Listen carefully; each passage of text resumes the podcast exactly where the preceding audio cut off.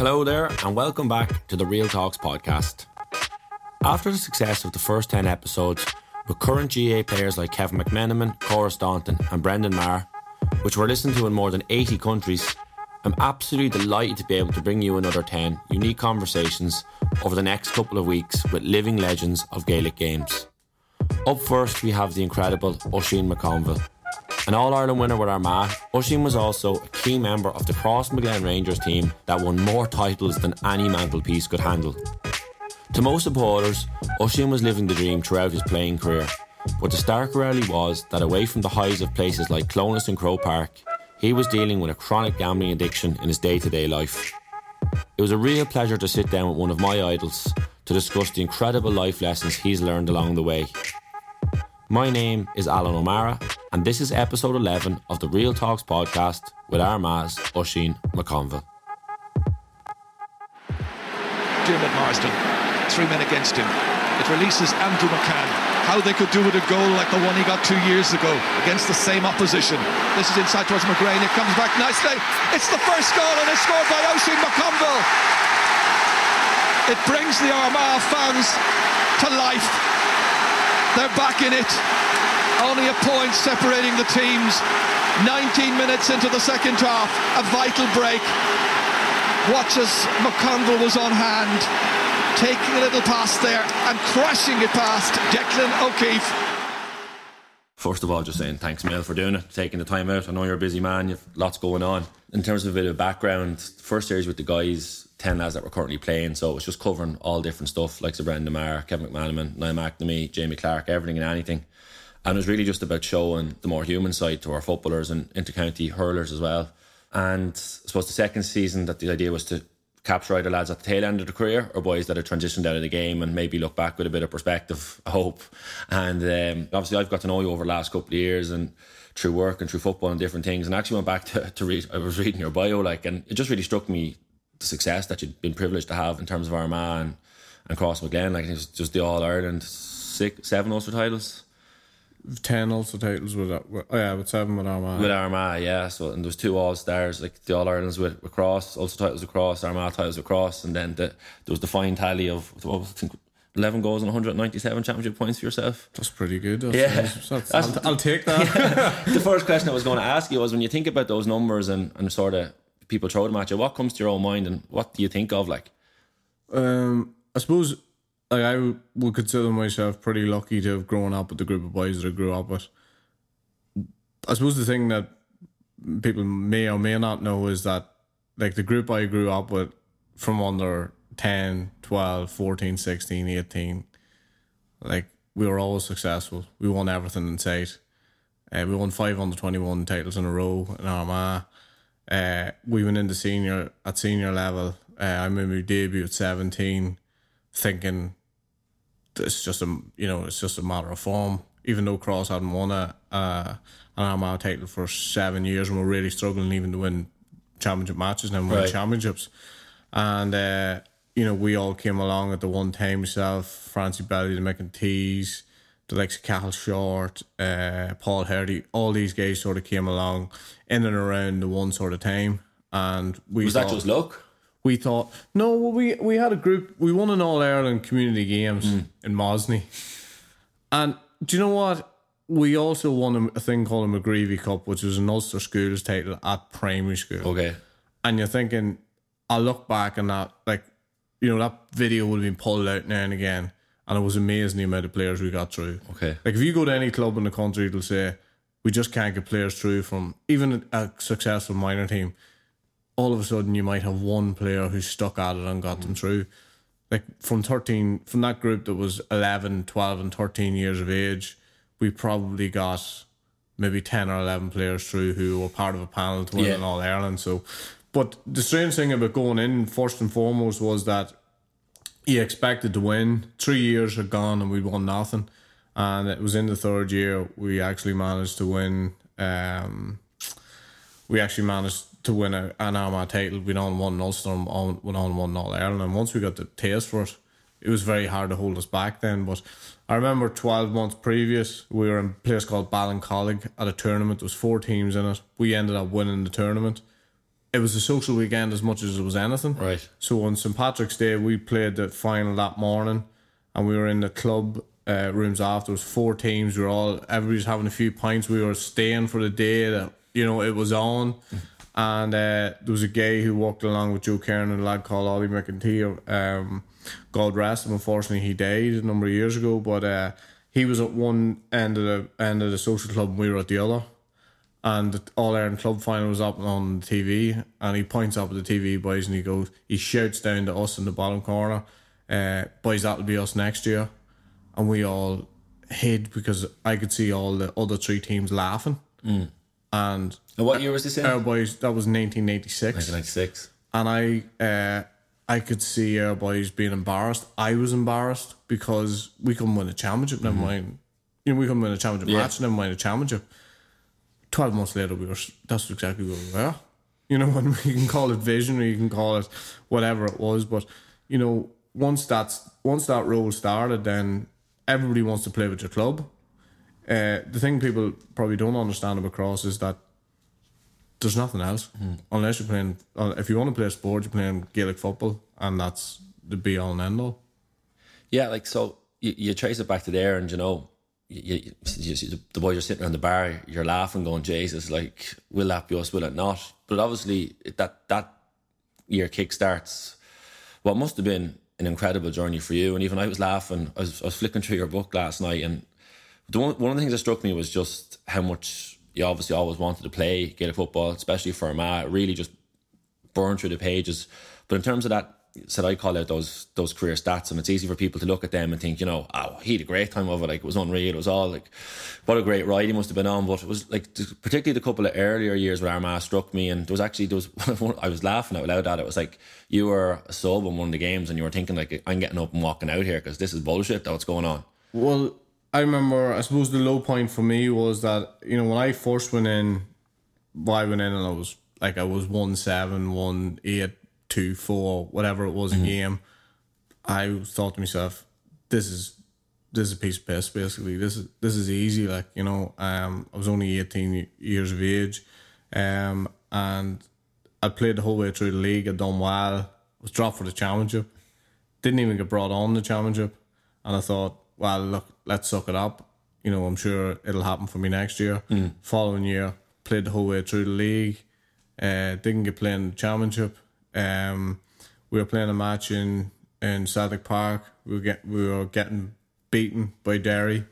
Uh, Martin McQuillan, who would have been even one of the older players at that stage, was taken off, and uh, there was a player got injured, and they took Martin McQuillan back on. Back on. And I said, that that's it. That's me. That's me finished. Like, and it was actually myself and Barry O'Hagan were sitting there, and the two of us agreed, you know, that we'd never be back. Yeah. But we were. We were back the following year, and uh, you just tried my best to go at it as as much as I could. I tried to physically develop because it was like my first year playing in the county football. I was probably 10 and a half stone at most. Uh, so I had to physically develop. Although to be honest, I wasn't getting that many hits, you know, or anything like that. So you know that wasn't my number one goal, but I, I knew I had to in some way physically develop, and it, that was coming naturally anyway. And then I was introduced to some strength and conditioning, not the strength and conditioning people are doing nowadays, but um, you know, a lot of body weight and and and I used I would like lightweight. I like lifting light weights.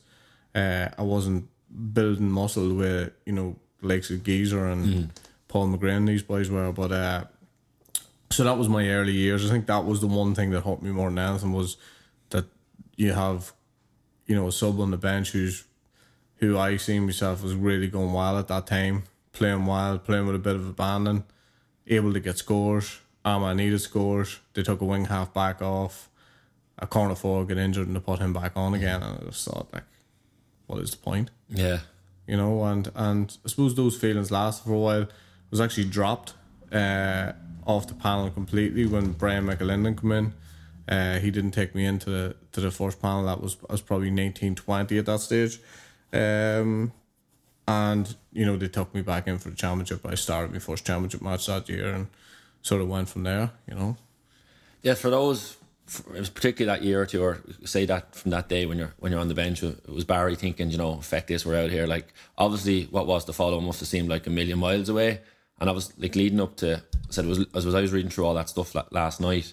Was the, the big thing that jumps around is is the 2002 final. Like, um, I suppose when you think about that day now, is that something that stays really clear in your memory and that seems like yesterday, or is it something that seems really far away? Do you know what I mean? Uh, it's a strange one for me. Yeah. It's a strange one for me because, and I know you probably don't want to go into this stuff today, but it's a strange one for me because I was in the midst of an addiction at the time, and a lot of the stuff that was happening was passing me by. Okay. Because, like, when people say about you know the build up must have been crazy, it was, and it was, it was, it was claustrophobic crazy because you did you didn't want to leave the house. But I found solace in the bookies. You know what I mean? And and that's where I would have spent That was a lot of time. from So- it. Yeah, that's where I would have spent a good bit of time. And uh, you know, obviously in the bookies, you're going to get people who are going to be talking to you about about uh, you know about football and the lead up and all. But the, the main goal for everybody in there was to try and win a few quid, Hmm. and or I'm sure there was a lot of people like me who you know were reliant on it or whatever it was. So uh, a lot of that 2002 build up and aftermath would have passed me by. The actual game, it's good because you can actually look back on the game and you can remember little di- different points about it. But a lot of the football I played in around that time feels like an out of body experience for me. To be honest, a lot of it was uh, I don't know playing from memory or you know playing like that. That was your escape Yeah. for a lot of people. You know, coming up into that game, they were that uh, I would say tense and they were that focused that sometimes it sort of stops you playing. For me, it was like, this is great. Like I get the opportunity to run out onto the field and I get away from the other madness in my life, you know. And that was sort of, that was sort of where I was at. What are the moments of, of the game? That's because I and I will I'll come to some of the stuff that you've touched upon there afterwards. But in terms of that game, what are the what are the moments that jump out to you? Well, um, missing the penalty obviously is a is a massive thing because there's a story now. uh, I'll run you through it very quickly. Uh, there's a guy in 1953 who missed a penalty. He died a pro- uh, a couple of years previous to us winning the All Ireland, and at the at the the man's funeral, the uh, it was his name was Bill McCarry, the priest, mentioned him missing the penalty in Okay. 1953. That's what he was remembered as. that's That's, what he was known. As, that's Yeah. what he was known as. And uh, Is that going through your head when you miss it then? my mum was the first thing that went through my head. She was the one that kept reminding me of it, Mm-hmm. and she she used to say to me, you know, on many occasions, even coming up, you know, on the 14, 16, like she used to say to me, "You don't really need to be taking penalties, do you?" you know, is there nobody else? Trying to keep you away from the heart, yeah, like. well, is there nobody else that could that could hit them or whatever? But Yeah. I, I enjoyed the responsibility of them. Aye. And can I be honest? The majority of the free kicks that I missed down through the years or the penalties that I missed, I didn't, I didn't overthink them. Mm. Do you know what I mean? And there were, I felt there was something I could handle, so I felt I was big enough. I suppose that was the one penalty that was probably bigger than me, if if that makes any sense. And I knew there was a lot of people reliant on that. I didn't kick the penalty right. I, I you know, I was holding back, and then when I kick, when I mm, ninety nine percent of the time when I kicked free kicks and penalties, I never hold, held anything back.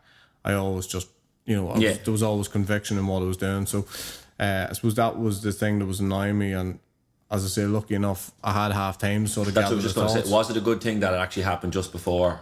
Yeah, because we had two guys who walked, um, who who worked with us that year, who were doing um, two sports psychologists, and one of them I, you know, was friendly with as much as he was walking with us, and uh, you know, he he made a few suggestions to me at half time, and nobody else really talked to me at half time. You know, Joe never mentioned it in you know his half time team talk or anything like that. So, you know. That probably helped, and that wasn't an over focus on it, like you know. But I knew I had to, in some way, try and make up for it. So, uh, you know, that moment, uh, probably the couple of free kicks I hit uh, second half, which were quite which were quite difficult, and then and then obviously sticking sticking the Yeah, away. I like, watched. You know? I watched the sort of the highlights reel last night on YouTube, and uh, so obviously it was the penalty miss. And funny enough, I actually have a good memory of that game because I was live or we our family used to have a mobile home over in Clogherhead there, and there was hate the caravans that were full of Armagh people. Like so, we were, and I was good pals with all them. So we were we were a bandwagon Armagh supporter all summer. Like. And uh, so I actually have real clear memories watching that game. But as I watched it last night, it was, it was like the one two, and you get the flick back heading on your way. And you know now these days you see hate before just fist up all over the bar. Yeah. Like I was just looking at you, and I was like, I know you'd, you'd missed the penalty before, and I was like, like this man's one hundred percent going for goal. And was that the first thing that came to your mind when you were running through there? Was like, I have the chance to stick this. Uh, yeah, I was sort of pretty confident Yeah. that I was going to score because the handy option would have been to take the point and run back out and say, well, yeah, I'm doing but a bit here. I, I would say in my in my career of playing football, I think I fisted the ball over the bar twice. Yeah. because I don't like I don't like it, and I don't like seeing players do it. And unless it's that's the only Yeah. option on, there's no way I would do that. and you went Juki near post as well. The poor keeper stuck there. Yeah, well, I, well, the, th- the thing about uh, thing that he like, if you notice the keeper, like, you know, and I noticed like he was absolutely rooted to the spot. Yeah. You know, he had his far post cover, like, but he was rooted to the spot. Yeah. So it was if I had a bit of power, and was it was there, always yeah. go- it was always going to go in. But uh, the the things like th- that's just that's playing football. That's Mm. just like and and that is continuously my argument is that that was just me uh, going to the reserves of what I'd done at 12, 14, Mm-hmm. 16, 18 uh, and playing games at, at you know at, at inter-county level, whether they be league matches or whatever. You know, you're much better playing playing football than you are doing a million training sessions. You never get that from a training session. Never get that from a training session. Um, but you'll get it from games, and you'll get it from, as I say, pulling on the reserves that you've built up in twenty years playing football. Yeah. You know. Well, and obviously you, you, you had a good reserve to build on. What was it like being one of the main go-to men in terms of score getters? I think like a, sort of a free take or a main attacker. Sometimes the mindset has to be a little bit different. And as I was going through the book again, there was a line jumped out at me, and you had been beating the game, and a couple of guys kick wide, and you said something like, you know, they the boys kicked a few but they always kicked wides, but I kicked a few, and I meant to be better than that.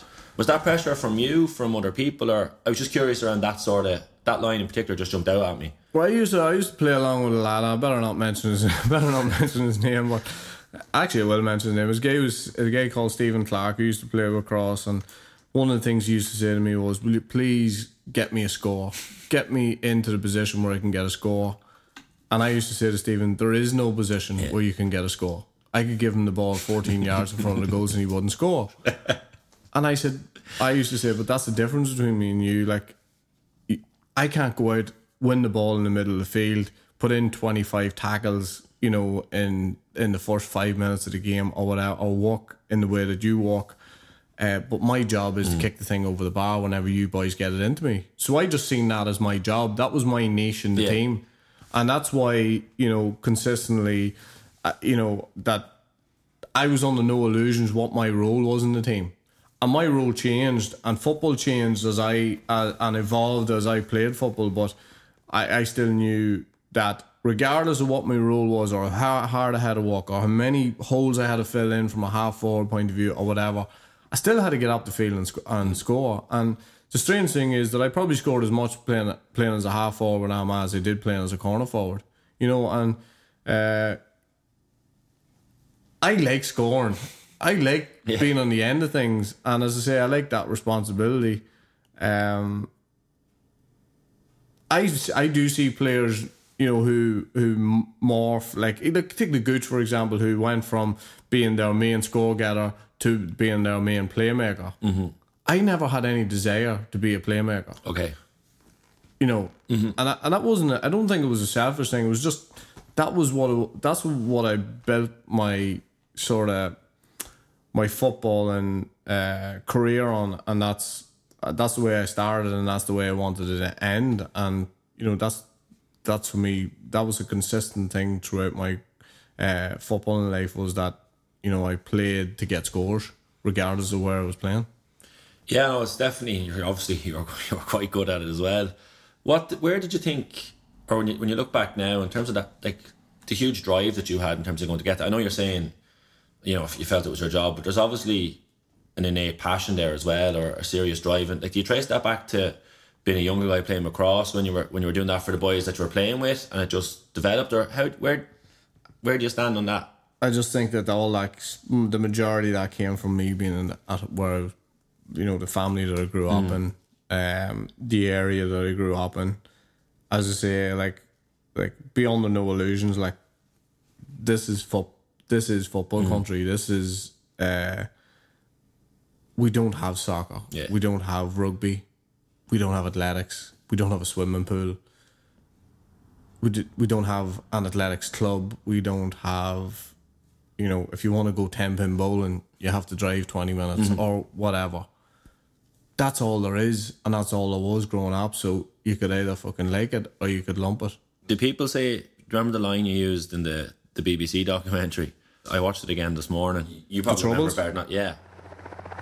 Wasn't it great to stick the two fingers up and say, regardless what you do, you can land your helicopters here, you can build your barracks on top of us, you can stop us, throw our clothes out in the street, throw our bags out, you can chase people going to training, you can try and intimidate us, but fuck yous, we're going to win an All Ireland anyway. When we were growing up, like we would have, like it was oppression. Mm. We didn't see it as oppression at the time; it was just a norm for us. But when we went down the street and you know, you met a soldier and he, he stopped you and he took the bag off you and he emptied it out on the ground and he made you put your clothes back in and they wouldn't let you go certain ways to the, to the football mm. field or they landed the helicopters at all. I mean, there was a serious motivation to stick the two fingers up and uh-huh. say, I don't give a fuck what you're going to do, but we're going to be successful. Mm. You know, and that was that was the lane I, I and that was the lane that a lot of people sort of latched on to from, from the That was an incredibly powerful line. Like Yeah, from the documentary, but like, I I don't know if I was the first person ever to say that, but uh, that was definitely the feeling, mm. you know, and I could feel that feeling in the dressing room. You know, I could feel that feeling in the dressing room from 1996 on, you know, because before that we just we all the stuff that was going on, like we we seen that as that was their excuse not to be doing well, Sure. which was which was lame. Like, you know, what I mean, as much as you have to be proud of what we've done since, you know, you have to say that we wasted 10 years feeling sorry for ourselves as well. So, and that's the thing. And, and, and that's what I'm saying about this uh, part of the country being just completely football orientated. Uh, and we've no excuses, you know, and we have, we've had, you know, when I was growing up, we had one guy who did the majority of the coaching for Right. under 10, 12, 14, 16. 18, like when you think about it now, it's absolutely insane how the man done it. Like he was in the football field seven days a week, but he did it, and uh, and for that love and passion of of what it was for the community. and we're still living off that because all it takes then is two or three players every year just to add to a squad that's already Yeah, you've you know got your pretty base. pretty good, yeah. You know, you, like I think it comes across really strongly there just how important football was during that spell and but I suppose in contrast to that one of the lines again you're probably thinking I was never get out of the book for the last couple of days like but it was it's a good reminder because I've never read the book. I have you not um, it's obviously your words and look I obvi- I know how that world works as well but the one of the lines used was that like it was like, and coming on to the gambling aspect of it was, it was you said gam- it was gambling was my life and football was my escape. How and I, look I don't want to go down the road me and you have talked about this before where you end up having to rehash all the story completely and but just in terms of that line what does that mean to you now? Think so it says it says gambling was my life and football was my escape and really I suppose growing up you would have thought it was going to football was going to be your life. Do you get me? Yeah. just what does that sound like or what does that make you think of now Uh, it just it just seems so. Uh, uh, my life now seems so far removed from from all that, but I understand that it was part of my life. But I just like sometimes like I think about it and I think like how did I end up? How did that end up being the case for me? And uh, and like as I say, again, it seems as if it was somebody else living that life when I consider where I am today Yeah. and some of the stuff I, I do and and you know what I base myself what a what a what credentials I suppose I base myself on what values I have you know day to day and when I consider where I was then like you know it, it doesn't fill me it doesn't exactly fill me with pride no. like that you know um like I'm over the shame of it and I'm over the guilt and all that but uh I do have to take myself back there sometimes to give myself a kick up the ass. and check in Yeah, because there is times where you think, you know, I'm really hard done by, mm. or you you think, You know, I, I might spend the next hour feeling sorry for myself. And then you take a step back and you go, what, fuck, what the fuck would I feel sorry for? I have everything now. Everything I've ever wanted. And all I ever want, all truthfully, deep down, all I ever wanted was a bit of acceptance. And when I got that acceptance of myself, Yeah. uh, and then I, I settled down. And, like I, I found the woman of my dreams, and I and I have two kids, and I have a job that I love, and my life is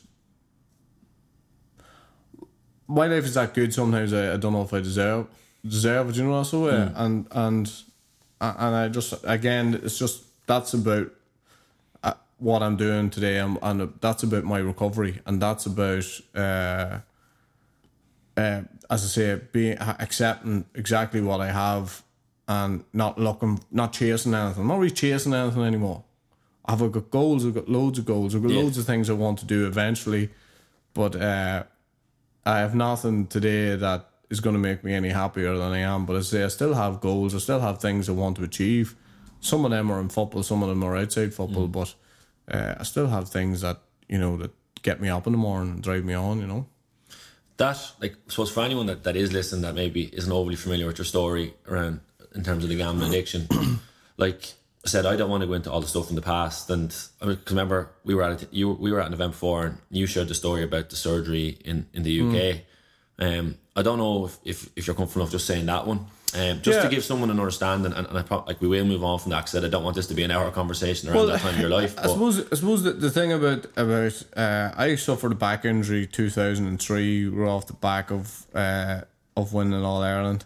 Um, I, I literally would have done anything to get back on the field. Yeah. it was very frustrating, and we were going quite well. Even though we were beating the first round challenge, the championship by Monaghan, also championship by Monaghan that year. You still, I still knew, back. I still knew we'd we'd end up semi final of, or maybe even better.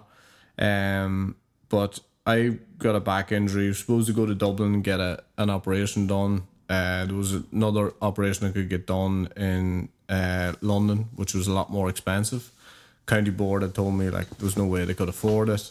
Um, three people come in and sponsor the operation. Jump on a plane, head to Luton Airport, get a taxi from Luton Airport to Bupa Hospital in Luton, get the operation done. Not allowed to fly that night. Booked uh, the the county board of me booked into a hotel over there. Get to the hotel on the way past uh, on the way past from the hospital to the to the hotel. I, I see a bookies and I think, you know, if if I feel okay when I get into the room, I'll uh, I'll give myself a couple of hours. Of a couple course, hours. yeah, but I'll I'll pop out and that's you know be a grand way to spend the evening. Like it'll it'll go it'll go by. I can sit down in there. I don't have to you know. Mm. But anyway, so being a compulsive gambler, I get to the to the room and I spend all of about uh, ten seconds there. I throw my bag on the on the bed and I walk back up to the bookies. Five hundred pound in my pocket. First thing I do is walk up to the counter, get a twenty pound note change, tenner and two fivers, get fifteen quid, roll it into the tiniest little ball that you can imagine, stick it deep down into my back pocket, and I start gambling and I win and lose, win and lose, and I lose and I lose and I lose until the only money that's in my pocket is that 15 quid. And the reason why I kept that 15 quid is that's how much the taxi was the next morning from the hotel to the airport. That's not taken into account eating or anything like that. Um, so I I sat in the bookies and for the first time it started to affect me physically and I started to shake and I felt myself shaking and I could see there was people in the boogies who were having a look, but I didn't care because they didn't know didn't me, know who you are. and I didn't know them, and I'd never see them again, or hopefully I would never see them again. And uh, I wrote out a docket and I was, uh, for fifteen quid, and I crumpled it up and I threw it away, and I'd done that maybe twice or three times, and eventually after sitting there and shaking for the guts of an hour, I got up, I wrote a docket out, put fifteen quid in the horse. The horse was beaten. I'm deflated. I want to cry. I want to, you know, I want to break everyone in the boogies. I want to, you know, I just want everything to be over. I want it to end.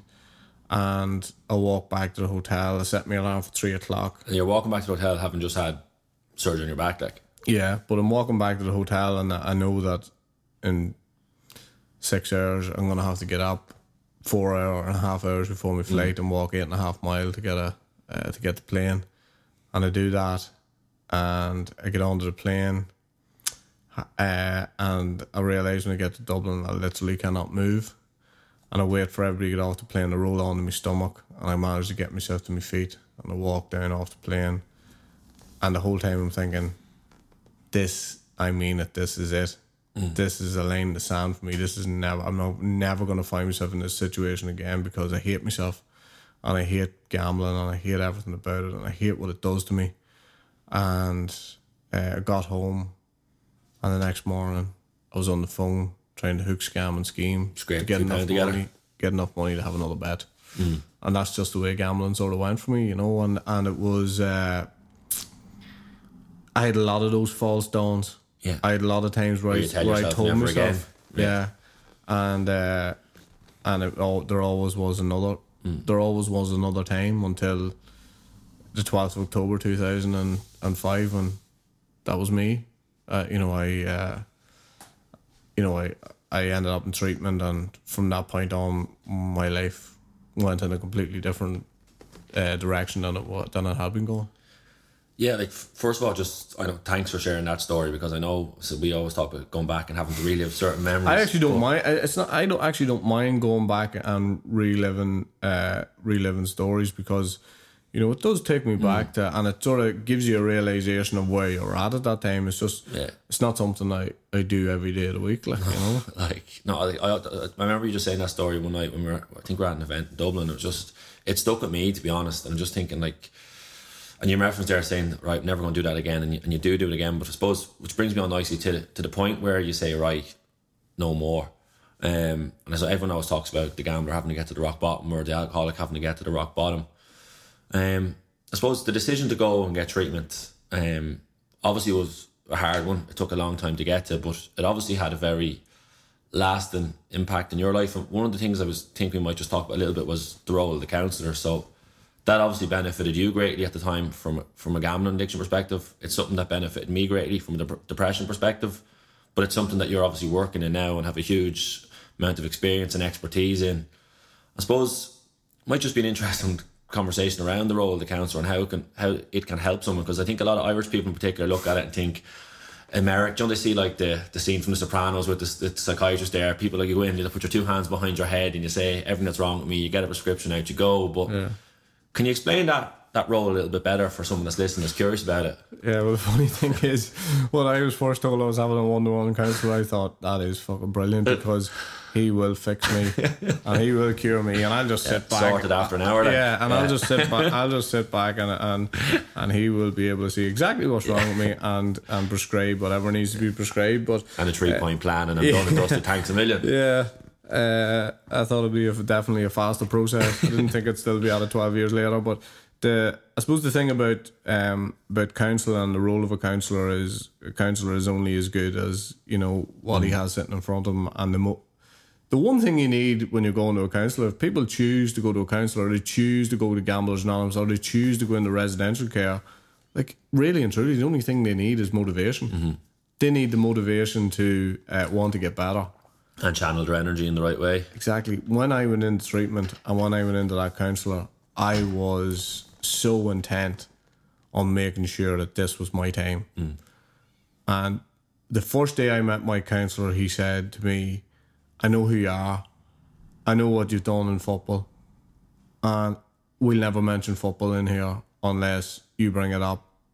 This is not about football, this is about you. But the biggest thing he said to me was, if you can give this half of what you give football, Football. down through the years, mm. you will have no problem whatsoever in, you know, finding recovery and finding long term recovery. And uh, so I took that on board, and uh, and I'm so lucky. I consider myself lucky, and faith plays a part in it because I do believe that the gay I got, uh, a guy called Danny Cleary, who luckily enough I actually met up uh, recently with, but I was lucky because he was the perfect fit for me. And when people go to a counsellor, it doesn't always you don't always hit it off with a counsellor, and if you don't, go on, move on, go and look for somebody else. Don't run from them, but you know sometimes a counsellor just isn't a fit for you, and maybe that trust isn't there initially. I'll know it, and and and the person who's sitting opposite me will know it. But uh, I think the big thing is that you know, from a counselling, when I'm uh, counselling nowadays, the most important thing is just listening to people, Mm. you know, and being there for people. And people figure their own stuff out. Like, I, I've had people who I've counselled for, like, that's not something I do nowadays. I, I don't, I have done it in the past, but I don't sit down, I don't, you know, counsel people Sure. from, uh, you know, for 10 sessions or whatever it is. But, like, I've sat down in front of people and, and, like, I've, I might have barely said a sentence in an hour and during that hour they've figured out exactly you know where they're going wrong because sometimes all we have to do is voice it. And I was told another thing like the best counsellor that I'll ever meet will be the guy who's sitting beside me in Gamblers Anonymous. And that's that has been I've found that also true in that you know they're just there to they're there to listen to you. And if there's advice to be given well then they will give you a certain amount of advice. But that's not a counsellor's mm-hmm. job. Counselor's job is not to give you advice. A counsellor's job is to see what you want you know what you want out of being there first and foremost do you have the motivation and then it's all about figuring it out for yourself you know Yeah, like it's a funny one, and that's why I sort of said I'd be glad to have this conversation because, like, a lot of Irish people, like, not a lot of people just don't get it. And even I know when I went to it, I remember thinking, like, remember the first all I was sitting there in the waiting room, start shaking with anxiety, thinking, "What the fuck am I going into here? Like, why am I here?" Um, but I, when I think back now, I think where it falls down for a lot of people, and I was guilty of it too, is and you you you've referenced it there was just waiting for them to go, "Grand, thanks for telling me that." Now here's bullet point one, two, three. You do that. Here's this, and you're sorted. Um, and it was a couple of weeks. I remember coming out and I was thinking, like, is this actually helping? Because the reality was you were talking about stuff that you tried to bury and didn't Yeah. want to talk about for so long. And I suppose the thing I was going to ask you was, particularly men in our society, is why do you think we're so poor at at being comfortable at having those conversations? Because I read at the actual the forward in your book was from is from John and Tony McEntee, like, Yeah. and they said they think we knew you had a problem long before he did, or something along those lines. Yeah. And I even know I've, I've seen issues with my friends. and I'm sure my friends saw issues with me, but for some reason we're always afraid to open up the conversation. And because you, you you like I always say you like there's a perfectly um reasonable explanation for that um because we're so intent nowadays on uh how we articulate ourselves and sometimes all you have to say is what about you and is there anything I can help you out with and if you say that to somebody the chances are they'll say no but they might come back to you in six months and say, "Remember you said That's the was- beauty of it. Remember, you, remember you said was there something? Well, There actually is something." And I think that that's the big thing. People are not worried about how am I going to say it. Just blurt it out. Just say it in your own way. We all have different ways of saying things.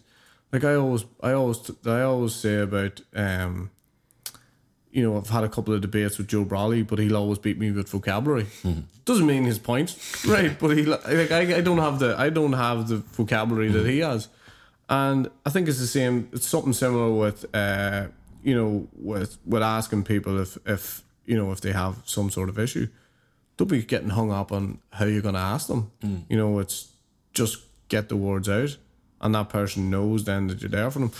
My, I had uh, two brothers in particular who badgered me about my addiction and badgered me about, and like I was always the one to say to them, "No, everything's hundred percent. Everything couldn't be any better," you know. And well, the strange thing is, you know, they're the guys and my sister as well are, are the people who I went to. You know, in the end, whenever I uh, actually had well, I don't even know about went to. You know, they I suppose came to me and, but they were the people who I shared it with first, and I was able to share with over over the next week about just the extent of it. Uh, and because I knew that deep down they knew, and I knew that they had told me they would be there for me. Because one of my biggest fears was uh, whenever I was, uh, you know, coming to the end of my gambling, one of the biggest things, one of my biggest fears was that I would lose my family. You know, and that I and that they would shun me or give up on me Yeah. or whatever it may be, and you know, but you know, deep down, I knew that it said to me whatever help I needed, whenever I needed, it was going to be there, be there. when I caught myself on. Do you know what I mean? Yeah, absolutely. And I think like you made two really brilliant points there. I think the first one is for anyone that's ever looking on at someone that's struggling in any way is it's just to ask the question and show you care. And the reality is the first time we're all a sort of it's a default reaction when we say no I'm grand, get off me. Yeah. But I think like the big point there is is just to ask the question and, and show you care and there's nothing wrong with the person. Um, if they, even if they don't come back to you now, so the, the, the chances are you're probably going to be the person that will come back eventually. But on the second point, why do you think we innately just shun that off and our first reaction is to try and smack back and say, even though you're not okay, it's but you're just yeah, I'm grand. The majority of it is a pride thing. Mm. Is, Because is that what you think it is? Yeah, because we Yeah. want to sort it out ourselves, Yeah. and we don't want to show weakness, and that's something that I have always said, and I've probably said it that often now that it's sort of you know I'm saying it in autopilot, and I need to stop that because it that's a really important, important. that's a really important point that mm. people need to get, and people don't need to hear it as a cliche. They need to hear it as in this is exactly you know yeah it's the way it is. That's exactly the way it is, and that's the way it was for me. It was a pride thing. I didn't want people to know that I had an issue because I spent so much of my time and energy putting a front out there that I was the man and that I had every single thing in the world going for me and that nothing could faze me and that like a lot of the players that I play against I played against like you know when I meet them now they'll say you know you are cocky arrogant so and so when you play football and the strange thing that they don't know is that I was the reverse of that Yeah. but that was what I had to put out there yeah Do you think like do you think your athletic identity added to that sort of reluctance to to face up to and hide? Because obviously it's something I've thought about a lot over the years and I've talked to different people about it. It's like so from a young age, particularly if you're a good footballer, like you know, you get attention, you get told you're great, and you have lads patting you on the back and saying you're like, you know, oh, you kicked one five today or you saved the penalty today, like you're brilliant. And just people sometimes without realising it are just constantly building you up and building you up. And it's very hard for a younger person, I think, to actually recognize that, you know. And and do you think that adds to that sort of that mask or that act that we all feel as if we have to put on then if you're a sports person or as if you're a high profile person?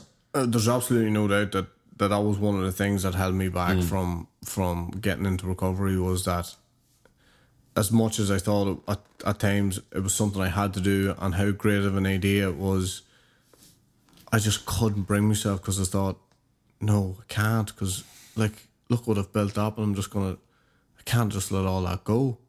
And there was a certain amount, I felt a certain amount of pressure to to maintain the status quo and maintain the uh, aura or whatever that I that I felt I had built up over the years, and um, that was the thing that sort of added to it. So absolutely, and that is you're right. It's something that's not mentioned that often. Like, and that's why you know people see you know people look at people in certain positions and see them as impenetrable.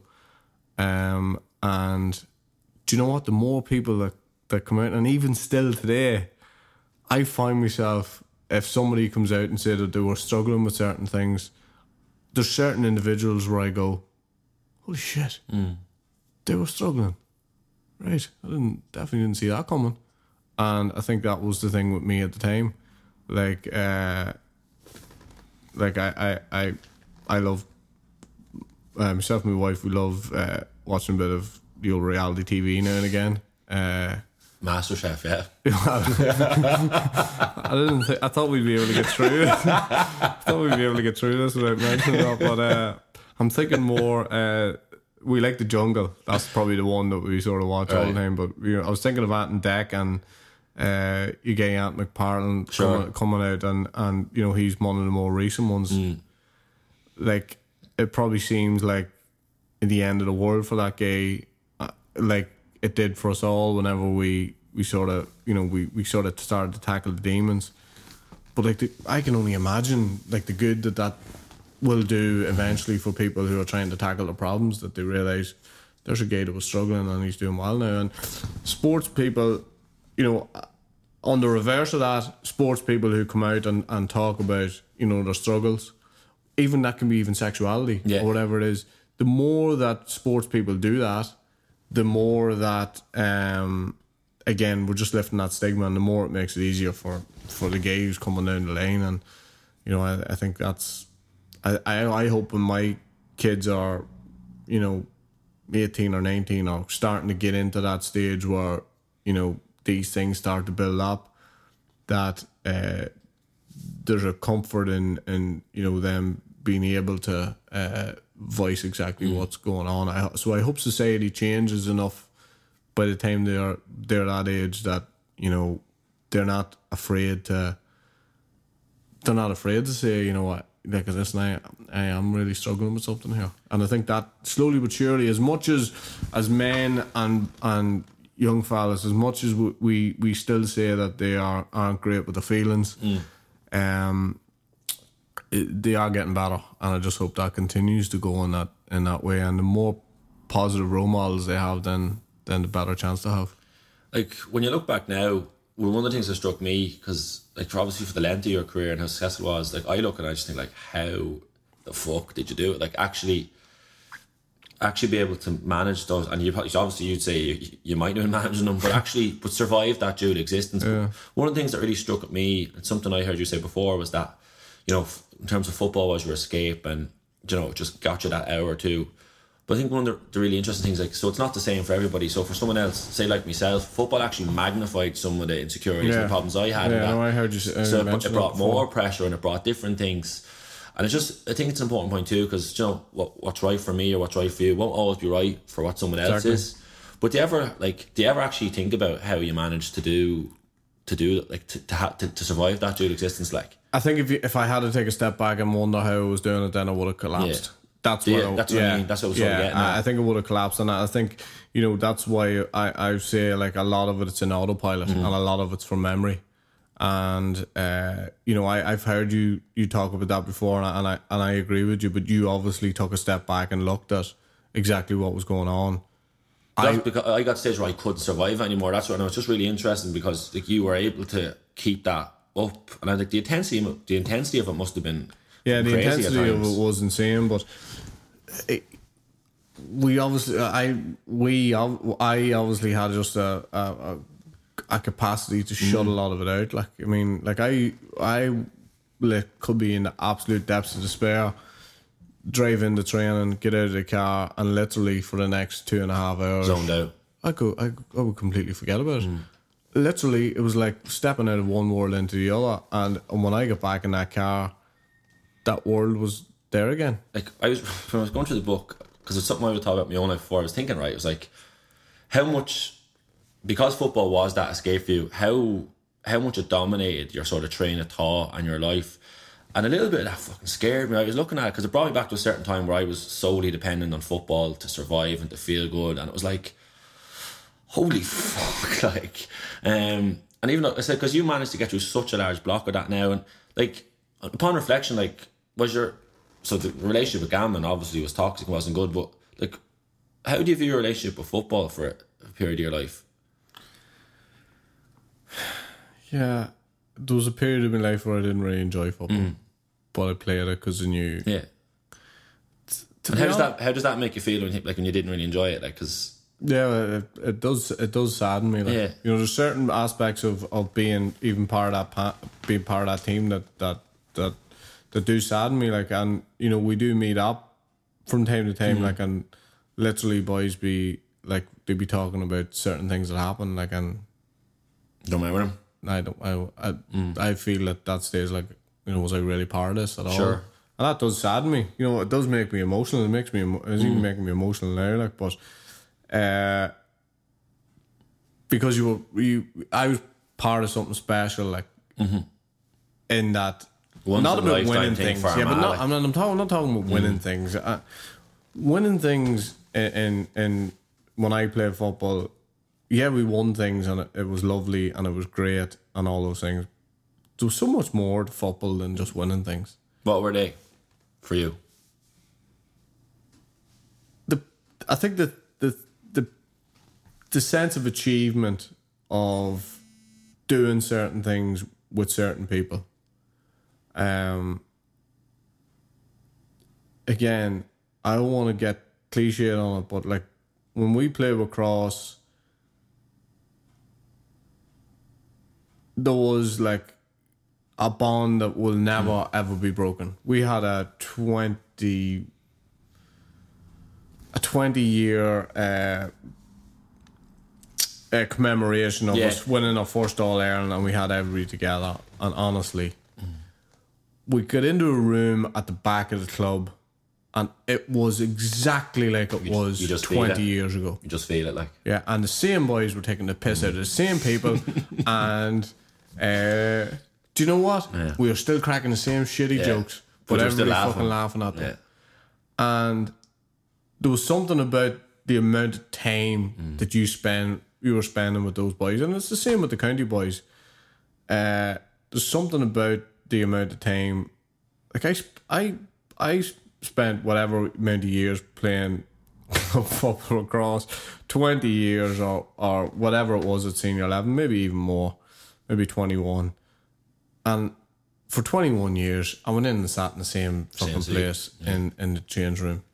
And I sat beside the same person until, unfortunately, um, he was taken away from us and somebody else filled in and I sat beside them and but I always maintain I always maintain that position in the change room. And at different times, young people come, young lads come in, and they fucking haven't a clue where am I supposed Get to sit. fuck- get out of And my seat, I'm in like and, and like they're sitting in my seat, and and I try and want to try and make them as much a part of it as possible. Yeah. There's no fucking way they're not in sitting my in my seat.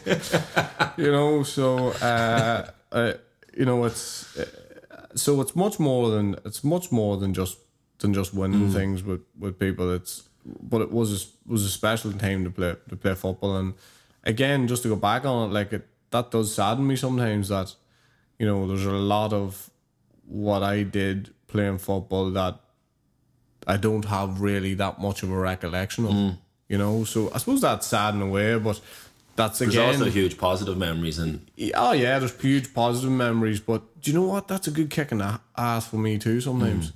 you know, that's you know going back to the addiction stuff. Like that's a good kick in the arse for me sometimes too. To realize that, you know, it, it took that away from me too. You know what? I'm never gonna let it take anything from me again, and that's great motivation mm. to, you know, just Sharpens perspective. just- yeah, just stay away. Yeah, one of the reasons that I'm doing this series is, is around the GPA obviously do their, their former players event every year in Croke Park and so I'm trying to just capture different different lads, different stories. And I suppose one of the big things as we sort of move towards the end of this is around transitioning out of the game. And for someone like yourself who we've talked about it quite openly and honestly there, how important it was, how passionate you are about it. How how difficult was that transition out, or because of the place that you're at, were you able to manage it much better, or was it a release? I, I don't know. It was something I it was something I fretted about, and yet, for me, honestly, transition has been great, uh, because I realized that uh, my time was I knew my time was completely up Up. whenever I stopped playing, and my my uh, my finishing playing didn't have the fairy tale ending that it probably should have had, or that had circumstances been different that it would have had. What was your last game? Last game was an All Ireland club semi final against St Brigid's in Mullingar that I started the game and I shouldn't have started the game. I did something the week before the game that I never did before in my life. I went up on my own, took a bag of balls, and started practicing free kicks, tore my quad, and still got an injection, got laser, got whatever I needed to get, and still Yeah. wasn't fit to play the game. And uh, we were beaten, and that was I was taken off after twenty minutes, and we bowed out because I couldn't move. I could literally couldn't move. Couldn't put one foot in front of the other. Mm. I was probably playing honestly. I was playing as good a football as I as I was when I was twenty. Mm. You're obviously a lot freer though in your own mind absolutely. and body. Like, Absolutely, Well, maybe yeah. not body, but mind certainly. I was I was with a I was with a, a personal trainer Yeah. four and five days a week mm. because I knew I had to do it, and that was I was just doing that to even get through the training and the games and. But at that stage, you're choosing to play for the enjoyment of. I'm guessing rather than going saying, "Get me out of here for two hours, please." Oh yeah, it's obviously absolutely. different. Yeah, it's like my I consider my footballing career to have two different stages. That was the stage in addiction and the stage in recovery. And I remember one of the first games I played uh, in recovery, and it was like it was like a foal that was just let out into the field. I Buck leaping around the place. yeah, I place. was, was skipping along and I was loving it Yeah, and uh, and so that my uh, I would say my football career had two different stages. Yeah, but even at thirty eight, like thirty eight, like I felt I felt great. Just picked up that injury, and I thought I was starting to pick up a few niggles here and there, a wee bit easier, and I was finding it harder to get rid of them, and uh, so I was very ready to stop playing, and then I went to matches for a year watching cross, and I was like. Uh, I, I could not handle it. I need to get back involved, mm. and I spent two years myself and John Mack managing, and then my last year with, with Cross Seniors was last year. I did I did coaching and I really enjoyed that. I didn't really enjoy the management to be mm. honest. I enjoyed the coaching, and um, Why do you think the coaching was was was more enjoyable than the managing? I just I just I just don't I don't I didn't really enjoy. I I, think it was a tame thing mm. because. I think you need to be talk if you're a manager, you need to be talking to players a lot. Sure, the coach can just worry about their own Yeah, half. like mm. like with with Garrett, like he would give me a you know a, a remit of what sort of was going wrong, and then I go and I develop Yeah. a, a Okay. you know something that is going to try and counteract that or try Yeah. and rectify it for the next day, and I enjoyed that aspect of it. Um, in particular, coaching would be a passion of mine, but the management didn't really suit me, and then I realized that I have two young kids, and I, re- I realized that I need to give them some time. So I've Mm-hmm. taken a bit of a step back from it now. You know, Now, look, the last question so we finish up is we've chatted football, chatted the past, and everything. I think it's only right that we finish up with sort of what your plans are for, for I suppose, what life is now and what your plans are for the future. life is now. Life is life is trying to create as good a balance as I can. Uh, I suppose from a football point of view, I've, you know, I've done little bits and pieces with certain teams, um, and I had with the under sixes in the club. Um, that is a pretty stressful hour every That week. must be so different from the world that you're used to, is it? Well, it is, and I love it because you could be, you could be uh, Bob the Builder. you could be wearing a clown's outfit. You could be doing whatever. You um could be, you know, you could be who, whoever. There's no such thing as, you know. I'm Oisín McConville, Yeah. you know, and You can't I, get lost in the I have been successful in the past, or I have they don't, give care. one rat's and include my own kids Yeah, I include care. my own kids in that they just want to get as much enjoyment out of that hour as they can and whether that be throwing stones at the barracks or whether or whether that be throwing stones at each other or fighting or throwing water at each other or whatever it is It's fun. it is Yeah. and and I I have to say that it's it is stressful because You're not throwing stones at the barracks. eh? well, I can do something. uh, but I think that the, the big thing is that it can be stressful because at under sixes, you, you're not quite sure whether you know you need to be teaching as many of the skills as you need to be, and how much time is left for fun, and and then you just like you could, I would have I would have serious plans. Like I would have a serious plan of what session I was doing, and you go up and you realize. Okay, see that piece of paper you have with you, just fucking crumple it up and throw it in the bin because uh, they've they've ripped up the script. They've ripped up the script here completely. I got too hyper But tonight. so so that's sort of what I'm at. You know, Yeah. from a from a work point of view, I work for Smarmore Castle just outside Ardee, and I do mainly interventions Mm. for them. So people who are in trouble, whether that be family interventions or or otherwise, and uh, so that's what I'm doing from from from across. Obviously, Yeah. there's a nice bit of media stuff. You know, at certain times of the year as well, which is great. Do you enjoy that? I do enjoy that. I do enjoy that because it's just really shooting the breeze, isn't it, about football? You know, some, about peop- some people like- can think that some. I don't. I wouldn't be. I was going to say I wouldn't be vain enough, but I probably would be vain enough, but and I probably would have a big enough ego, but I, I wouldn't have a big enough ego that you know whatever I say, you know, goes or Mm. whatever I say is gospel or anything like that.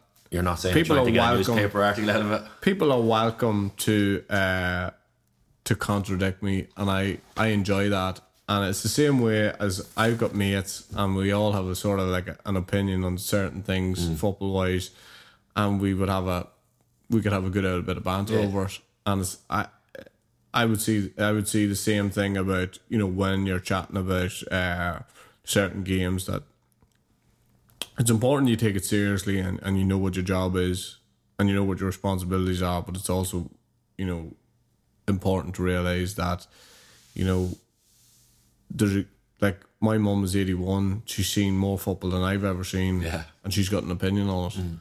And I would never tell her that, you know, that opinion doesn't count because it does, and everybody's opinion counts, but mm.